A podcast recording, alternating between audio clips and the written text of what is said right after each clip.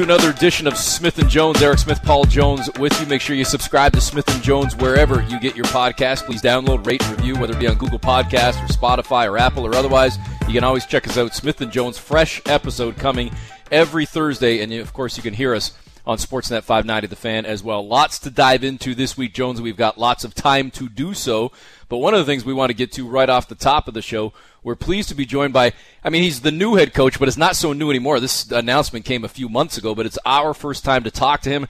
And the Raptors 905 G League season is upon us as well, so lots to dive into with, again, the newly minted head coach of Raptors 905, Eric Khoury. Eric, thanks for the time. Thanks for having me on. Um, let me backtrack a little bit to the announcement that came sort of, uh, you know, late summerish, I suppose, is the best way to call it. Eric, um, how did the process start in terms of you being named ultimately the head coach for Raptors 905? Because your trajectory, your path, has been a very interesting one to say the least, and it's something we want to dive into. But how did this come to be? Uh, well, the previous coach, uh, Coach Patrick Mutombo, he um, he got a job with Phoenix, so the the opening presented itself and I had shown interest in the position in the past, but I think so had multiple people. So uh, around that time, around the draft, we had a interview process, and a few people put their name in the hat, and it was great to go through an interview. Uh, great experience. So I was really excited for that, and then yeah, that's uh, kind of how the job came about. Eric, Eric, when did you actually find out? I mean, you and I spoke in Vegas. Uh, you were, you know, you had a, a couple of chances to um, you know, lead the team and, and coach in Vegas. Was that was there an inkling there that, geez, I'm getting a shot at running this thing? I know everybody kind of, you know, Vegas has different rules and, and kind of, uh, you know, different responsibilities. You know, Trevor coached uh, Patrick Mutombo the year before. The assistants always do a lot more of the heavy lifting, but did that give you an inkling that something might be going on with 905 and maybe you were successful? Um, I mean, you're you're looking at everything at that time. You're waiting to hear. So I found out officially right at the end of Vegas. Um, but before that, you know, you're you're hoping for the best, but you I hadn't heard anything officially. So yeah, I was kind of looking at the tea leaves as much as possible, but there's there's only so much hoping you can do until it actually clicks.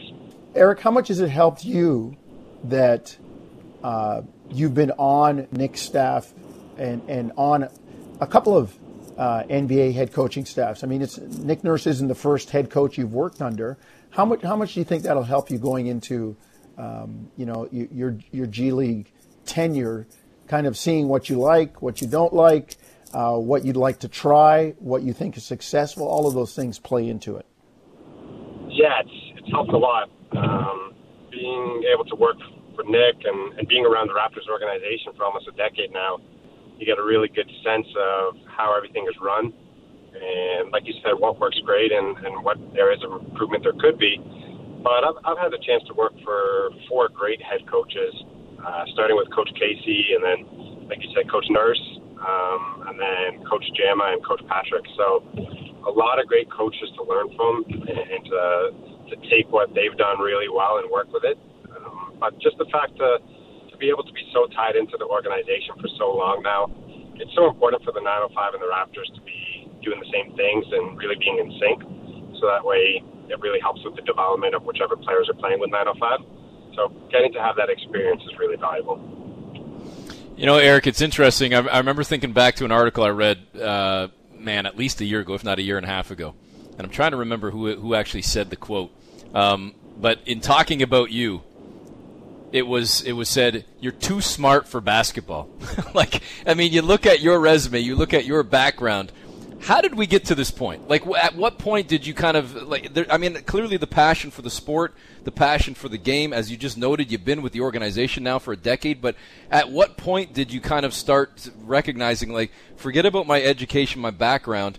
This is maybe even more of, or at least as equal of, a passion. And and where did the or when did the the sort of um, switch get flicked in your brain to, to say, here's the path I'm taking? Yeah, I was uh, I was doing my masters at the time when I heard about the new technology they were putting in the NBA, all the player tracking stuff. And in my masters, I was doing a lot of particle tracking. So I realized that technologies, the technology itself was very similar, even if the applications were very different. Um, and that's I've always been a huge basketball fan. Grew up a huge Raptors fan. My brother, my cousins, everything, my parents. So that's when I said, well, instead of applying directly to engineering jobs, let's see if I can translate this to working for the Raptors. And, and if that works, great. If it doesn't, well, then I'll, I'll go pursue my engineering degree and, and go from there. But uh, to be able to do it, I think it's a lot more fun to be working in basketball than engineering. So, been pretty happy about that. Uh, when did you get the coaching bug, Eric? Uh, you know, like you're, you, you're, you know, you're a stat, stats guy. You're a, a, particle tracker. You're you're you're looking at all those, you know, as Eric said, all those academic things. Uh, it's a whole different ballgame managing people and and getting into the, you know, behind the bench. And you know, I, I see you before games working out with players, and you're, I mean, you're you're hustling around. That's that's very different from you know. Uh, you know, sitting and, and, and looking at num- purely numbers all the time. When did you get the coaching bug?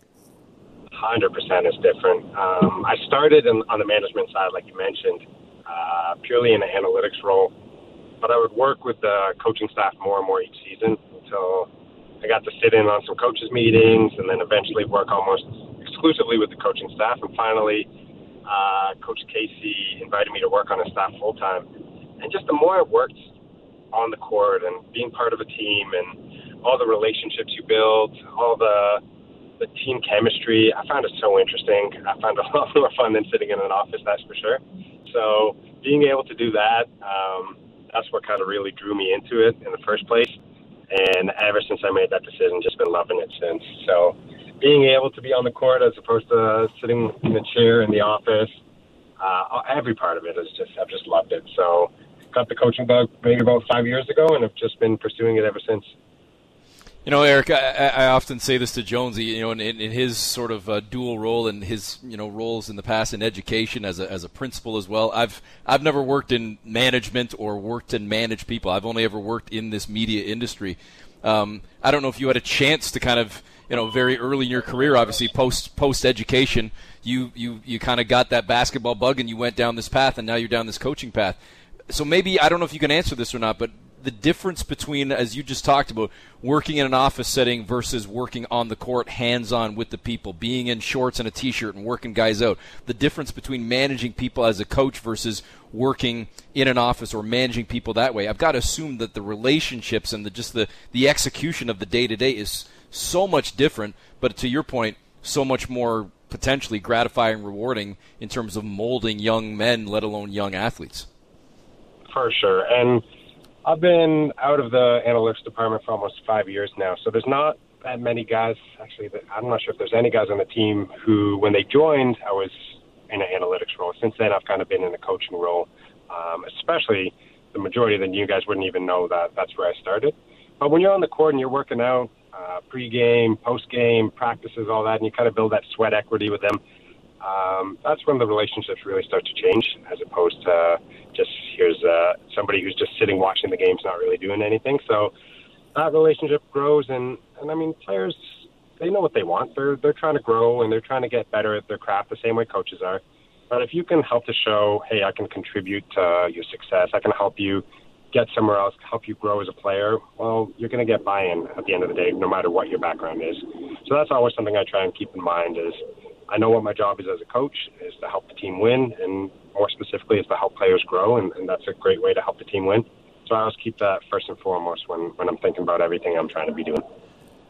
So, so Eric, you have that unique perspective of um, knowing where the analytics people are coming from, and having been on a bench and actually working with human beings, because they always say the numbers don't bleed. Uh, I'd really be I, would interested to really uh, know your take and, and love to hear your take as a guy that has had a foot in both camps because there are some people that um, you know go strictly by the eye test and yeah the numbers are a part of it and there are other people that look at the numbers and and that's gospel and uh, you know sometimes they forget about the living breathing entities that have to execute that stuff where do you fall that with that, knowing that you were in both camps or have been at both camps? Yeah, I mean, at the end of the day, the numbers are focusing on one thing: is they're they're really trying to. it's very good for tactics, put it that way. And tactics are such a small part about coaching, right? There's so much more to coaching than just explicitly tactics. And the numbers are there's always tough to uh, distinguish between what's signal and what's noise, right? So I would say analytics nowadays are pretty good at telling you what led to winning in the past. They're not always great at predicting what's going to win in the future. Now, there's some areas it's pretty good, and there's some areas it's not. It's still developing, right? So, having seen both, um, you can tell right away. Okay, the analytics were good at explaining what occurred. Um, but that's not always the most useful thing going forward. So on the coaching side, you really have to put your your team in the best position to win going forwards, not necessarily to explain what's happened in the past. And then you realize, okay, that's just the tactics part of it. Um, there's so many more important sides to coaching, um, keeping the team happy and and working towards. You have 12, 15 guys on the team, and they all have their own individual goals. But if you're solely focused on the team side and, and you're trying to force everyone into these boxes, well, you're not going to have a very happy locker room either, right? So you need to really build those relationships up, figure out what each individual's goals are, how they want their career to develop, and work towards that as a coach. So that's something where the analytics side is pretty pretty far behind and, and probably wouldn't get there anytime soon. You know, even in saying that, Eric, when you talk about how far behind, I was actually in my brain that my next question was going to be about how far analytics have come. So it's interesting to, to hear you say that there's still so much work to be done is this generation now, though, and when I say this generation, whether it's the last five years, the last 10 years, essentially since you came into the organization, have you seen a greater acceptance, a greater adaptation from, a greater welcoming from the players specifically, I'm saying, to the analytic side, to sitting down, whether it be right on the bench or in an office or in the video room breaking things down and watching tape, but also watching it with an analytical eye, where they're shown the numbers and they're shown, you know, differently or even coached differently and and guided differently than perhaps they did, you know, five, ten years ago. Let alone if we talked about 20, 30 years ago. Yeah, I think there's a lot more understanding now um, than when I started. For sure, most most terms are readily understood. Like guys know what points per possession are or say what an effective field goal percentage is as opposed to just straight field goal percentage. Yeah, there's a there's a bit more understanding now than there was, um, but there's also they see the numbers everywhere, whether it's video games or the like the awesome new boards that they put in at um, at the practice facility. Like that's taking up the entire wall, and, and there's they're getting hit with feedback right away on every shot, and they're going to be able to see different analytics on their shots. So the reports are more readily available um, so players can dive into whatever reports they would like to. So yeah, there's definitely. I, I think there's more buy-in now, um, and a lot of that starts with the coaching staff. Uh, every coaching staff now is completely bought into it. Um, nobody's really pushing back. When you first started, there might have been a couple assistant coaches who were looking at these like, I don't need these numbers. What are you even showing me? But now I don't think any coach would ever say something like that. They know how valuable it can be, um, and especially if it's used the right way it can't be any sort of replacement for the film or all the hard work that coaches do, but to supplement it and to double check theories that coaches have, it, it can be very helpful. Eric, what are you most looking forward to uh, in your upcoming tenure as, as head coach of 905? I, I know that uh, you've been part of the developmental process for a lot of these guys going forward, and, and the Raptors are really recognized as one of those teams that, uh, you know, recruit develop and retain guys. When you look at the big club now and how far Fred and Pascal have come, and you know, not to mention guys that are no longer here, that you know that that developed and and were used as as trade chips, as trade assets. What you've got that developmental part, but I know there's a competitive part with you that that really wants to win because that's the ultimate success. What do you, what are you most looking forward to? The the beauty of the G League is you don't stand a chance of winning if you don't do the developmental part. Um, if the players are the same caliber caliber of players right now in October and November that they're going to be in April, you're not going to win in April. Um, so that's what's so fun about the G League is you have to do both the development and the winning. But what I'm most excited about is being able to take a big vision that you've thought of over the years and wanted to craft, um, and almost like a culture that you want to instill, and, and actually putting it on the court. And getting the buy-in from the guys and, and from the staff and the, the coaches and, and really putting it in action. Uh, as a coach, you're making hundreds of decisions a day, and you might not get them all right, but if on the balance uh, most of your decisions are going in the right direction, then over the long run, all those incremental steps really can take a team pretty far. And that's what I'm most looking forward to is, is getting the myself, getting the coaches, getting the players a little bit better every day, and seeing how far we can take it come April. Hey, Eric, we could probably ask the same question to, to any coach in the G League. Um, but hey, we're talking to you specifically. How much um, conversation, um, meetings, how much synergy, how much involvement and input will there be from Nick Nurse or from the main club in terms of you know you're still allowed to coach your style your way and do what you want with your team, but at the same time you're trying to develop guys that could fit in seamlessly with the big club as well. So how much you know synergy and connection will there be with the two of you over the course of the season?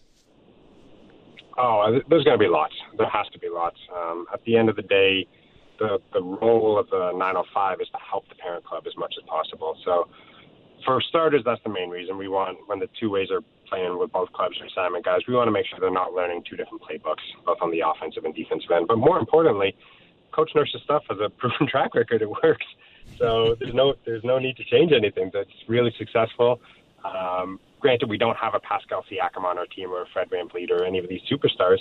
Um, but that doesn't mean there aren't plays designed for every single position, right? So we might not call the plays at the exact same frequency that Coach Nurse is calling them up top of the big club, but he's got a big enough playbook that you pick and choose what's going to work specifically for your club, but you're still picking from the same playbook. And we might run a, pl- a certain play more often than he does, and we might run one of the plays he runs fewer. But at the end of the day, it's still going to be the same playbook and still going to be the same defensive philosophies and, and so on and so forth.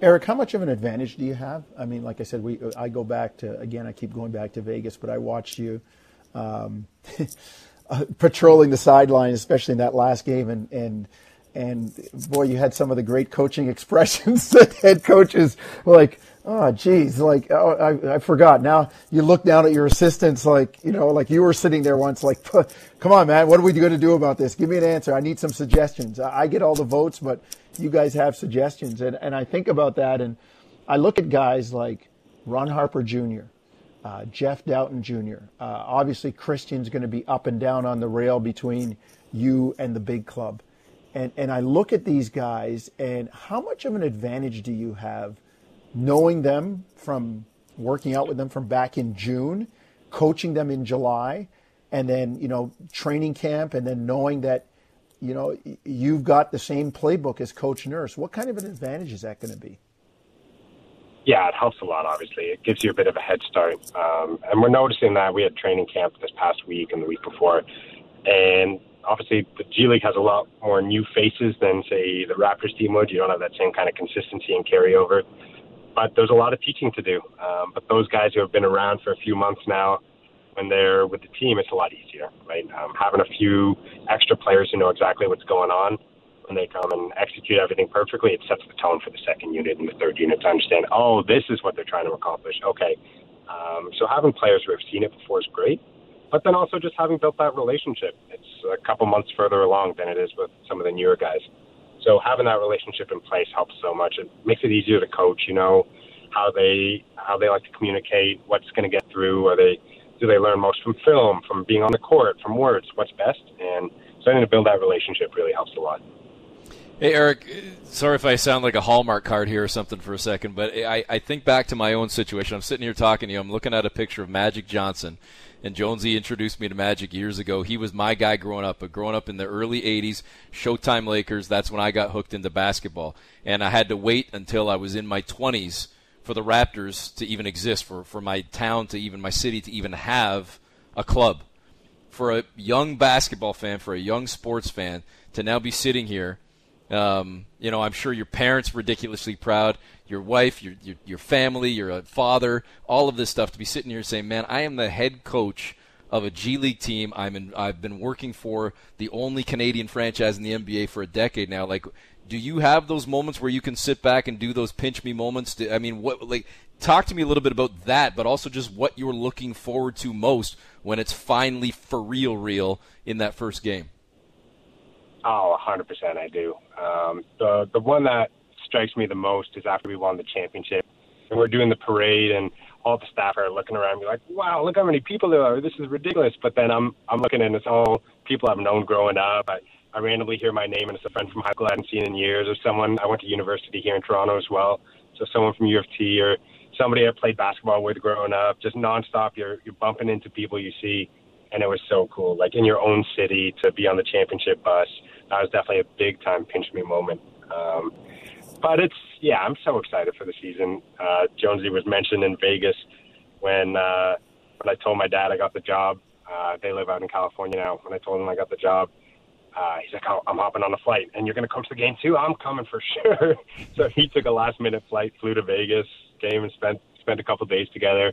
So it was it was so exciting. Um, I'm definitely looking forward not only to this weekend when we go to DC and play Capital City, but also the following following week when we have the home opener. It's going to be really exciting. A lot of friends I grew up with have reached out saying they're coming to the game for sure. So, yeah, it's uh, you can never take this stuff for granted. That's for sure. So I'm, I'm really blessed to, to be in this position. So, as Coach just said, first game against Capital City this Saturday, 7 o'clock Eastern, and uh, coming up next week against the Westchester Knicks, the uh, home opener for Raptors 905. Again, Eric, happy for you, man. Congratulations, and uh, I'm sure we'll talk to you again at some point over the course yeah. of the season. We'll be seeing lots of you as well. Congrats, Eric. Perfect. Great job. Thanks. Thank you. Great to chat with uh, head coach of Raptors 905, Eric Khoury, and, and Jonesy. Like, it is wild to think. Again, I, I, at the risk of sort of you know beating the dead horse here, just looking at his his path to to get to this point. Um, you know, for a guy that was at University of Toronto with a Bachelor of Applied Science in Aerospace Engineering and a Master's of Applied Science in Experimental Fluid Dynamics. I don't even know what the hell either one of those things are. I'm just a journalism grad, period. Like, this guy, as I said in our interview, is too smart to be a basketball coach, but to think of a guy that and and listen, there are examples of it, no doubt. I mean, heck, even when you think about Nick Nurse, he played at a certain level, but didn't necessarily play, you know, uh, NBA or you know one of the all-time greats, Jeff Van Gundy. The list goes on. There are plenty of people that didn't play at a significant level uh, that turned out to be ridiculously good coaches and some of the best coaches in the game, current, past, present, or otherwise. But when you think about a guy like Eric in the specific program that he was in, to then parlay that into an analytics role, and then to parlay analytics into getting onto the court, and then onto the court to the point where he's trusted enough, respected enough, and valued enough to do more, to be given more, and then to get to this point where he went through an interview process – and beat out other candidates, and now boom, head coach. Like that to me is a huge testament to clearly his talent, let alone his work ethic, and it just also shows clearly the forward thinking that the Raptors organization has, and that I think a lot of sports organizations maybe need to have going forward, where it doesn't have to necessarily fit the same mold, the same criteria that always has think outside the box a little bit, look for fresh ideas, and you don't have to all have the exact same resume, the exact same background. And I like that. I really do. Yeah, I do too. And that's, I mean, that's what we're, uh, you know, that's what we're starting to see now. Um, uh, as Eric said, the combination of the numbers and the eye test uh, coming together and producing stuff that it does now. And, and it's not skewed one way or the other. And I, I kind of laugh because the numbers or the analytics that people talk about. And Eric, you know me, I've always said this. Sometimes I refuse to call them that. I just, they're stats. Um, they're advanced stats. They're, you know, drill down stats. That you call them what you want, but those numbers have always been there.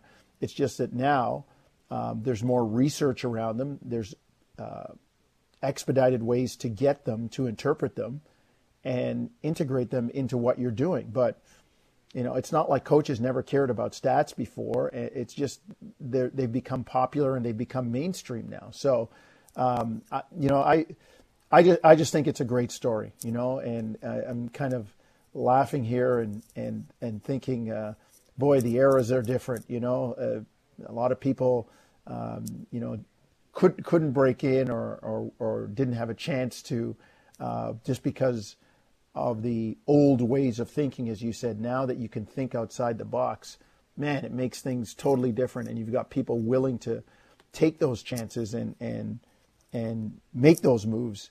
Um, I think it's great for the game, and it'll be continue to be good for the growth of the game. And you know, here's a guy like Eric getting a, a, a Eric Khoury getting a, a, chance first time at coaching, and you know, uh, as we we, we say, um, fresh ideas coming from new people. Well, and and I don't know if this is a um, a fair comparison or a fair segue. Even maybe I'm not comparing, but looking at the situations, albeit NBA versus G League, but a guy that was a first time head coach is now an unemployed uh, head coach, former head coach in Steve Nash. Earlier in the week, we find out about Brooklyn moving on from Steve Nash. So you've got a two time MVP who's you know clearly forgotten more about the game than most people know, and he's out. And you've got a new coach coming in who's another former player, but you, you start thinking about again. I don't know if it's a fair comparison or a fair segue, but just trying to think of all the different ways uh, that you could look at coaching or all the different people that you could potentially look for, look at. And it isn't always, and I don't mean this as a as a as a knock or disrespect to, to Steve Nash, but it isn't always the guy that, that knows the most that's going to be the best coach, or it isn't always the guy with the most basketball experience, quote unquote, that's going to be the best coach. It might be the best person that can drop the best plays, that has the best people skills, that has an analytical approach, that has a, a you know, being able to think in the moment, to, to think under pressure, to think outside the box, all that stuff, Jonesy. Like, think about some of the all time great players if I go across pro sports, but even just in basketball. Magic Johnson wasn't a great coach. Steve Nash struggled. Wayne Gretzky wasn't a great coach in hockey, right? Larry Bird was a decent coach, but he couldn't take a lot of the BS from a lot of the young players and just kind of eventually said, forget this, I'll go on the management side. Like, it's, I think you, you almost have to seek out somebody that is more outside the box because you have a greater chance. Think about even some of the all time great coaches, again, in any sport, they were often the grit players, the grind players, the, the, the deep player on the bench, not the stars, right? Yeah, no, that, that's that's that's very true. Um, you know, oftentimes it is that guy who didn't get on the floor or has to pay a little bit um, more attention and and examine the fine details a little a little bit uh, more particularly to get it done. And you know, as as we've seen, sometimes it's people that didn't even play in the league. You, you just you, you talk about a Nick Nurse or you know a Dwayne Casey or guys that you know they they understand the game, but they also understand people, and so it's it's tough. I, I just thought Steve Nash was in a very difficult position because as much as he had the support of management, um, there are times when I felt he didn't have the support, where he probably felt he could go to a player or especially a Kyrie Irving or a Kevin Durant and you know have a discussion with them and not necessarily heavy-handed to kind of clear the air, you know, pounding your fist on the table, but hey, wait a minute, this is our philosophy and this is the way we want to do things.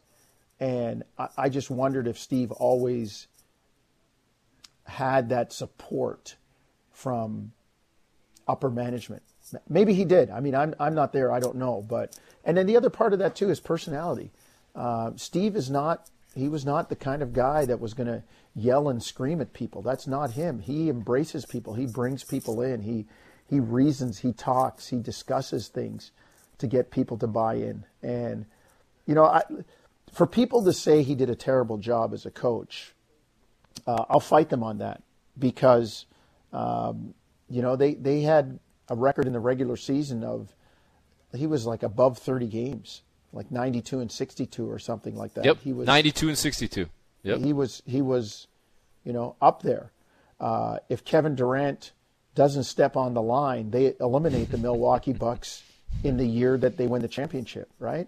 Um, yep. They were in first yep. place last year in what January, until all the COVID stuff hit and the injuries hit, and and and people will remember they they got through the play-in, and then they got swept by Boston. But go back and look at that sweep against Boston.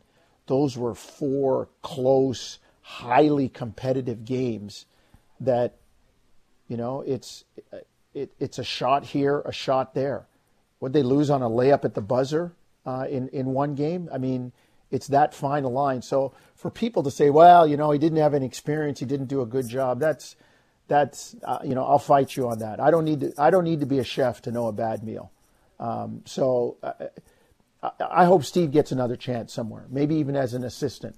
Um, go on to somebody's bench and uh, he can impart the knowledge that he learned as a head coach with somebody else, and maybe he'll get a shot again somewhere else. Well, Jonesy, at the risk of repeating some of what you just said, I, I, again, I can tell we've been working together so long because I was going to say the, the toe on the line. Like how how different is the path? How different is the script? How different are we? Are we even discussing Steve Nash not being in Brooklyn anymore? If Kevin Durant doesn't have that toenail barely get over the line, right? And and right. if if Milwaukee's eliminated, is Brooklyn ultimately in the finals? Who knows? There's no way to know that. But I'll say this, and I don't want to be guilty. You can rein me in or check me if if this is sounding too hot takey. When I think about everything that he went through as head coach in Brooklyn, from Harden's in, then Harden's hurt, then Harden's gone, to Kyrie's there, but Kyrie's hurt, and Kyrie with COVID and vaccinations and not traveling, to Durant, to the toe, to the last year, trying to carry the team to the point where you even said, yet in spite of all that, they're still in first place at the flip of the calendar, almost at the midway point of the season, to then go through the off season of, of all the, the turmoil and the, the, the, the, the BS, whether it be did Durant say anything or did he not say anything, and Kyrie and the outspokenness and whatever else. This is my my my potential hot take moment. Give him a different team that didn't have all that going on. Give him one of those things. Maybe he survives, or maybe it comes through a little more glowingly. I think the Kyrie thing alone would be enough to potentially bury any coach. I think he has become, he is still one of the great players in the game whose basketball talent is unreal, but I think the rest of the stuff that comes with him, I think is not worth the headache for a lot of coaches, in my humble opinion. I've never met the man. I've asked him a couple of questions in a press conference. I've never done a one on one interview. Might be the greatest guy in the world, but from the outside looking in, he's a guy that I think uh, has a lot, brings a lot to the table, and I think it's extremely difficult for any coach let alone general manager or organization to um, deal with. Let's just say. Yeah, no, I, I agree. I agree. Um, Kyrie Irving has been one uh, disruption after another, um, and and making it it tough to focus on basketball when you're around the nets because there always seem to be some ancillary issues going on. I mean, right now you know, Sean Marks uh, said in one of the news conferences, we're going to wait till uh, for a while for to put Kyrie in front of the media again. Uh, I mean, we all saw the exchange with Nick Friedell on on social media, um, and you know, a lot of people their take is Kyrie thinks he's the smartest guy in the room, uh, and wants to go down with the ship because his way is the right way because it's because this is the way I see it. This is the way it is. And if you really are the smartest person, uh, you understand there's the more you know, the more you don't know, and there's more research to be done, more consultation,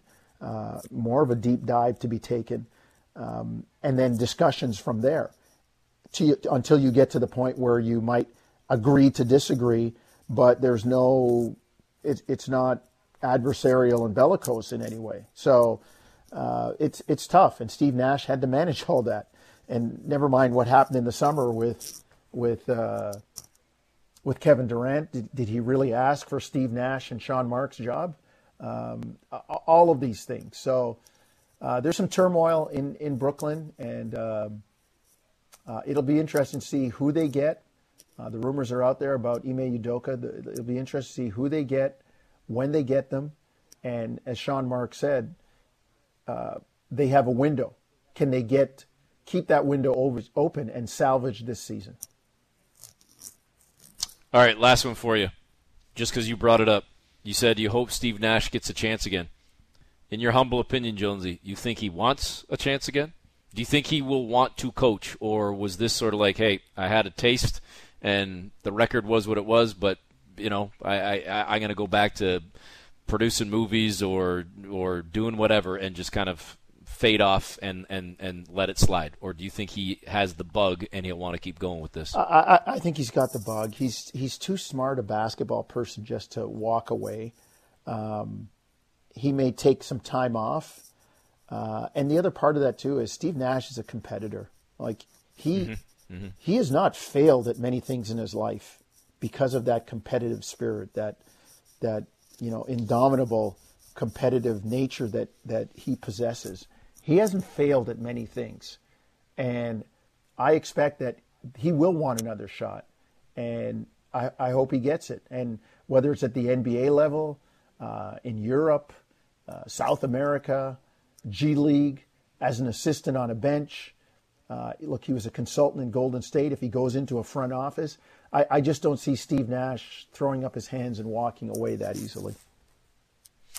All right, let's step aside and we'll continue with a whole lot more on Smith and Jones. Again, make sure you subscribe to Smith and Jones wherever you get your podcast. Please download, rate, and review. You can find us on Apple, Spotify, Google, wherever you get your podcast. Smith and Jones, former Toronto Raptors CJ Miles will join us when we continue right here on Smith and Jones.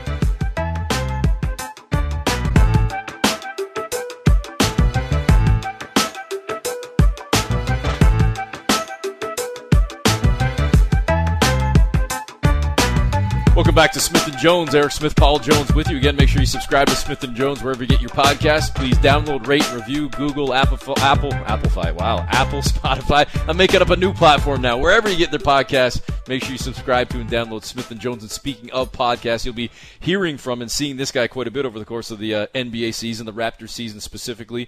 Uh, Strictly Hoops with CJ Miles, wherever you get your podcast, and he's working with Yahoo Sports Canada as well throughout the year former Toronto Raptor, longtime NBA vet CJ Miles join us. CJ, thanks for the time as always. No problem. Thanks for having me as always. hey, CJ? CJ, uh, you know, before we dive into a whole bunch of things, because we, we, we got a lot we could ask you about, um, where do things stand with, with you in terms of? I know we spoke to you last season, and and and you know you had a, a, stint down in the G League as well. Where do things stand in terms of where you're at right now, physically, let alone mentally, and, and where the where the, the, the, the playing days and the career may be standing at right now? I mean, I'm the best way I can put it is I'm enjoying my life. I'm enjoying being a father. I'm enjoying, you know, having more time with my wife. I mean, basketball has been great to me and I, I like I hate to say the word retirement. I don't know that I, I don't really like that word because I'm still in touch. I'm still in the gym. I'm still around it. I'm still I mean very much involved in the game, but uh, I'm not I'm not chasing. Like somebody asked me if I wanted to come shoot uh, for a team on Twitter, and I said I had no interest. Put it like that. uh, well, hey man, CJ Father Time undefeated, and we'll uh, we'll know. You'll know, as you've said to us uh, off off mic when it's time. But hopefully, somebody comes knocking in February when it's stretch time, and they need a guy who can put the ball in the hole. Hey, you never know. It could be back here in Toronto. I say that optimistically. But you saw this Toronto team in San Antonio. Um, what do you think of them? I think a lot of people are underplaying them. Probably, as you know, having been here, not giving them the respect maybe that they deserve. But this is a pretty good team. I'd like your professional thoughts. That so as far as like it then being underplayed still baffles me. It baffled me when I got there um, because they were really good before I got there, and then the team we were on being a part of it, it baffled me. But that's another conversation for another day. But as far as um, just the team in general, I think I look at them as dangerous, man. Like they, there's so much length, there's so much. Uh, what's the? I don't know if it's a interchangeability is the word I'm to say. um, there's so many guys that can do so many things, and they cover so much ground. They contest everything at the rim. Um, they they got guys. Everybody handles the ball. Like it doesn't matter who initiates the offense. Um, when they make threes, it's really really dangerous because all those guys are one two dribbles from the rim. Pascal is great. Um, seeing Scottie Barnes play point guard and guard the point other point guard full court, denying him the ball before it's it's really crazy to see, and this is without a natural floor leader, without Fred on the floor. CJ, let me ask you something on that very specific point where you're just talking about the, the interchangeability, to use your word, the um, versatility of this team in general as well. I asked Nick Nurse about this last week, and, and I can tell you what he said if you if, if you want, if you're interested, when you answer the question. But I said, how is it, or or or how do you approach getting everybody to buy in because you've been there as a player. It's one thing to say it. It's another thing to do it. I've heard, you know, over 20 plus years, 25 years covering sports, I hear guys often talk about being unselfish. I hear guys talking about playing for the we instead of the me. But more often than not, it ends up becoming about the individual. It's not as much team, and you don't necessarily see as much unselfishness, except for the really good teams. The really good teams that get it, the light clicks, and they actually are playing for the collective unit. How difficult is it to get to that point and for a coach to get through to individuals who are so driven by stats and numbers and as that relates to contracts and raises and money and to sometimes take that step back and go, I might score less I might contribute less, but in the end, I'm actually contributing more because we are a collective unit. We are truly a we. So you hit it on the head with the with the you know, it is a job. You know what I mean? This is a production based sport. Like you're gonna get money based off you know there'll be accolades, there're gonna be points, there's gonna be uh, the stats are the thing that drives players, especially young players, the younger players that are kind of getting in their stride and starting to try to make a name for themselves. Um, and I think the biggest thing though with that is there's got to be proof of the pudding, you know, like because winning also will help those things also. Winning, like most teams that are winning teams, take care of their own guys because they recognize the value, or another team will pay them still that value because they value what they bring from a winning organization. So I think a lot of teams that we that we've seen that become unselfish, or we call them unselfish when the season's over, they weren't unselfish when the when the season started they just got to the point where they were 20 and three, and they were like, "Ooh, this might go somewhere. I don't want to mess this up." so, like, it, it kind of turned into an accountability thing, and, and and just like I said, the proof in the pudding comes from us winning games and seeing the system really works. CJ, let's look at the system. You talked about the interchangeability, and it's known that that's the way Toronto plays. Nate McMillan was actually kind of humorous uh, when Atlanta came in. He said if you took the numbers off uh, all the guys are the same, six nine, long, athletic. You know, Trae Young switches from Scottie Barnes onto Precious Achiuwa, then he calls for another screen, and he swishes out and switches out, and there's Chris Boucher. So th- there's there's no, you know, there's no rest there. But in a league that is a copycat league, talk about Toronto's innovative nature and Nick Nurse in terms of doing what he's doing, getting the buy-in, and making it work. And now we see other teams. Uh, kind of looking at some of that stuff. We see a box and one occasionally from another team, or a, a triangle and two. Uh, we see we see stuff that I wouldn't say Nick started it, but he wasn't afraid to do it in the NBA when people sometimes look down on that. Yeah, I mean, um, I mean, Nick, we know, Nick's a mastermind. He's not afraid to tinker. Like that's one of my favorite things about watching these guys and watching him and seeing what he does, and it allows him to be prepared for so many situations as the season goes. And in big moments, he's not afraid to take risks because of that. Um, I think that the league is definitely not far from coming to the space they're in just because of the fact of it's like you said, Trae Young's on the floor and he switch he switches four three, four times on a possession and he's still with a six nine, seven foot one wingspan guy that moves his feet as well that can test everything on the floor and that makes it a nightmare for guys like that they just they just have to do a little more winning before everybody goes. Hmm, I see where that's going. Let me try to get ahead of it before it before we're left in left behind so badly. Like the, the the Golden State situation, nobody wanted to do that.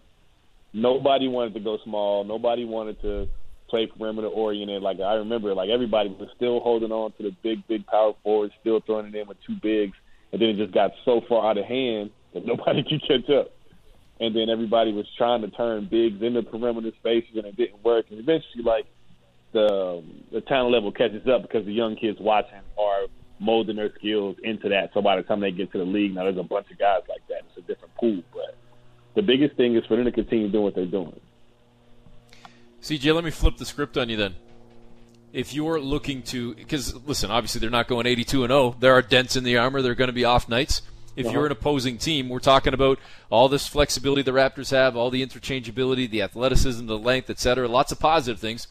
How would you, if you were coaching or playing, how would you combat against what Toronto has and what they do, and how can you try to um, nullify or at least you know um, temper some of that potency, some of those weapons that we've been discussing here for a few minutes?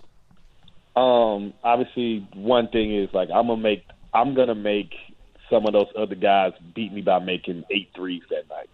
You know what I mean? Not that the, not that there's not guys that can't make shots, but I want to see Precious go five for ten. I want to see Chris Boucher goes six for nine. I want to make OG shoot 10 3. You know what I mean? I want to make these guys make heavy, prove to me they can do it. Like, I believe in their abilities, and I know they work on it in practice, obviously, from being there and talking to those guys. But, like, if I'm the other team, I'm go- uh, that's what I want. I'm going to pack the paint. I'm going to be as close as I can to taking driving lanes from Pascal and Fred and Scottie, um, and I'm going to make these guys have to shoot me out of the shoot me out of the gym. Um, and then the other thing is I'm going to take advantage of the kind of equal opportunity that they play offensively. Like everybody being able to handle the ball. All right, so Freddie, uh, Freddie's not playing, Scottie's playing point. Whoever the point guard is at that time, I deny him, and they throw it to Precious. Whoever's guarding Precious has got to come pick him up before he gets half court. I'm going to test that also. Like I don't care who it is. I'm just going to try to speed. They want to play fast. I'm gonna make them play as fast as I can. I'm gonna make everybody play so fast that it gets crazy. Like that's the way that I run at it. CJ, what do you make of the early part of the season? Um, people always say, oh, you know, I don't look at the standings until February." Other people say, "Well, it's too early to be talking MVP." But as long as the season is, there has to be a start at some point in the season where, hey, man, Pascal Siakam hasn't had a game under 20 points. He's had two double doubles in his first eight games, whereas he had two in 68 games last year. Or, uh, you know what? People said Utah Jazz were going to go in the tank, but, you know, they're in the top half of what is the standings early. Like, I, I just, what do you make of that and people kind of downplaying some of teams and players' early success? It's a it's a tricky situation because so I look at Pascal and we got to look at Pascal the right way because Pascal's already he's got a a track record. Like he's done this and can do this, and he's a building player. Like we see him heading this direction. So to see him at this spot right now points all fingers or all directions at he's going to be. Like I heard him say, he wanted to be top five. Yeah. Like you have to take that seriously, watching the way he starts this season because you've been watching his trajectory. Now, when you put together, you see a young guy coming in that has no track record that he's doing. We got to see more games because we got to see what happens when the scout report gets on them different defenders start guarding him every night, things like that. Same thing I think kind of with the Utah Jazz team. They're so new. There's a lot of excitement. Everybody's fired up. Like it's like we talked about everybody buying in. It's easy for everybody to be fired up in the first ten games. Let's see what happens after they lose five in a row. Or they go on the East Coast swing and it doesn't go well. Or a God forbid, one guy gets injured and things got to shift a little bit, and we got to hold the fort down until one of our main guys get back, and he misses a month, and then we can recover from that. Like good teams do that. So let's see that part. Um, and then there's the other teams that are supposed to be the really good teams with really good veterans and solid things. We got to kind of look at those teams like, what are they doing? Because somebody's got to turn their switch on earlier in the year if we're going to keep this boat afloat. So, CJ, let me follow up with this then, and, and, and I apologize if this sounds repetitive to the question I asked five minutes ago. You got Pascal mm-hmm. talking about wanting to be, and the, again, this is I'll preface this by saying this is a positive problem but maybe uh-huh. I'm just trying to peel the layer back too much here. You got Pascal saying that he wants to be a top five player MVP candidate, and he's certainly looking pretty damn good the first two, two and a half weeks. You got OG Anunoby mm-hmm. saying he wants to be considered oh, among the best defenders in the league, and, and making all defensive is his goal, and he feels he's been underappreciated across the league to this point. You got Scottie Barnes as the reigning rookie of the year, wanting to be a future All Star. You got Fred coming off an All Star year and also feeling that he might have got snubbed on all defensive last year. How does everybody stay at that level? How does everybody achieve the accolades while still maintaining that team concept going forward? Win. Hmm. Not to be so, but like we we win. We go out and we go and we attack everybody every night, and we understand that these things also like like top five guys in the league it's not he wants to be a, he wants to be a top five player, not a top five scorer. Like you know what I mean? Not top five in stats. He wants to be considered one of the best players in our league. Those guys win also, and they do whatever it takes to win. I think we're talking about his scoring. He's also averaging seven assists a game. OG and Fred both lead the league in steals. Like you want me to be on off defensive team, you're not going to talk about me. Well, you got to talk about me because I'm on top of the list. I know I'm just I know I just contradicted myself by saying stats don't run it, but stats in your particular field of what you're trying to um, get to do. In that case, with like steals, um, I think they Scottie Barnes they're they're allowing him so much freedom because they're trusting him with the ball that he's gonna it's gonna allow him to grow and allow him to keep doing what he's doing because he's passing. Like watching him last night throw some of the passes I saw him throw lets me know where his head is because he had smaller guys on him. Things like like he had times he could have just kept it and done and played bully ball. He's making right reads. Guys are making right plays. Everybody understands where Pascal's at, what he's doing, and how how great he's become in that mid post area. And it's just it's such a hard thing to attack. But those guys understand that winning is what's going to make everything else happen. And you got two of the guys, well, three of the guys besides Scottie, three of those guys that we named have been to the mountaintop. Also, so you got those three guys on the top of that list trying to make all these things happen. CJ, I, I, mean, for me, and you say that with the stats, and, and I get that, but the NBA, we know sometimes is a league of reputation. And, you know, Jose Calderon once joked to Eric and I, they put the label on you, they pin you, you it stays. And, and we kind of laughed about that. But, I mean, you can say Pascal says he wants to be a top five. He's performing that well now. Um, you know, if he if he keeps it up, how many people are going to say, well, you know, he did it for a year? They want to see history. They want to see track record. They want to see, uh, you know, some, uh, you know, some modicum of regularity with it. I, even though the numbers say otherwise. So, so the other mm-hmm. part of it is how do you, how do you change attitudes? Because that's that's to me that's part of it too. Voters, coaches. I mean, some people are quick to say, "Yeah, hey, that's I'm, I'm I believe what I'm seeing." Other people will say, eh, I'm not so sure yet. I need to see it a little bit longer. And as soon as there's a drop off or an inclination that it, it isn't what the numbers or, or other people say it is, they say, they point and they say, see, that's what I'm talking about. I think, I, I, I think he's got, um, also understand approaching approaching this that that that part can't that part can't weigh so much on what he set out to do. Like when he says top five, is he saying he wants everybody to say he's top five because that's going to take a while. Like you said, that's just how that goes. Like they're going to need to. Like we're still picking up. They're still picking apart LeBron's game. And it's been 20 years. He's done every. You know right, what I mean? Right, like so, right. you're gonna have to climb that hill. But like, it's about being present and being in the moment. So like, if we look at this, I'm on the best team in the league, averaging 27, eight and eight going into the playoffs, lead my team. Say we we go win the championship, which is the plan. There's no way I'm not top five. Now, put in the car, say I don't want to give it to him yet because I need to see next year. We're talking about present time, and that's the, the the best thing he can do as a basketball player in this space that he's in right now is be present. Last game can't matter. Next week's game can't matter. I'm top five right now when I step on this floor because I just got to be better than you right now. I got to be better than you tomorrow.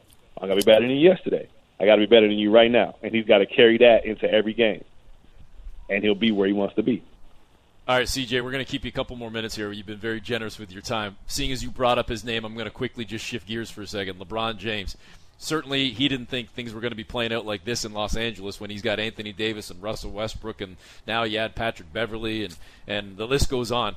Eh, is this just a matter of going back to earlier in our conversation where you referenced, you know, 10 games? Hey, whether 10 games are going good, 10 games are going bad, where are you at the 20 game mark? Where are you at the 40 game mark? Is it a matter of just being patient in LA or is there more to it? So this goes into the the track record that my man was talking about. With them, you got to let you got to allow them time because of their track record. Like those guys are you talking about some of the greatest guys that ever play our game on that team and guys that have proven track records of helping teams win, and and you got some guys, and then you got a bunch of guys that don't have a track record at all really yet. So you got to let, I think you got to give them a chance to see if my LeBron, my leaders, if their traits can rub off on these other guys and they follow suit because they already have the respect factor. And I think it's just about finding some continuity. And we might get to a point where you know we we need to make this move or that move, but I, they're never that far away with that type of talent on the team and I think you just gotta you know hone in and let them and let them figure it out a little bit. You can't wait too long, but you can't tell that team right now that we got to blow it up. We're gonna leave it at that, CJ. We appreciate it, man. Thanks for your time. No problem. Thank y'all, man. All the Thanks, best, CJ. man. We'll talk to you again. Yes, sir. Former Toronto Raptor and longtime NBA vet CJ Miles. Great to chat with CJ. Some great perspective, Jonesy, and we'll look forward to getting him on again, uh, maybe a couple times throughout the course of the year. You can always see him again or listen to him on his uh, podcast that he's going to be doing with Yahoo Canada throughout the season as well. Speaking of our podcast, of course, Smith and Jones. Make sure you subscribe to Smith and Jones wherever you get your podcast: Google, Apple, Spotify, or otherwise. Subscribe, download, rate, and review. Fresh episodes dropping every Thursday, and you can hear us as well on Sportsnet 590 The Fan. Thanks to CJ Miles for joining us, and Eric Khoury as well for Paul Jones and Merrick Smith. Thanks again for tuning in to Smith and Jones.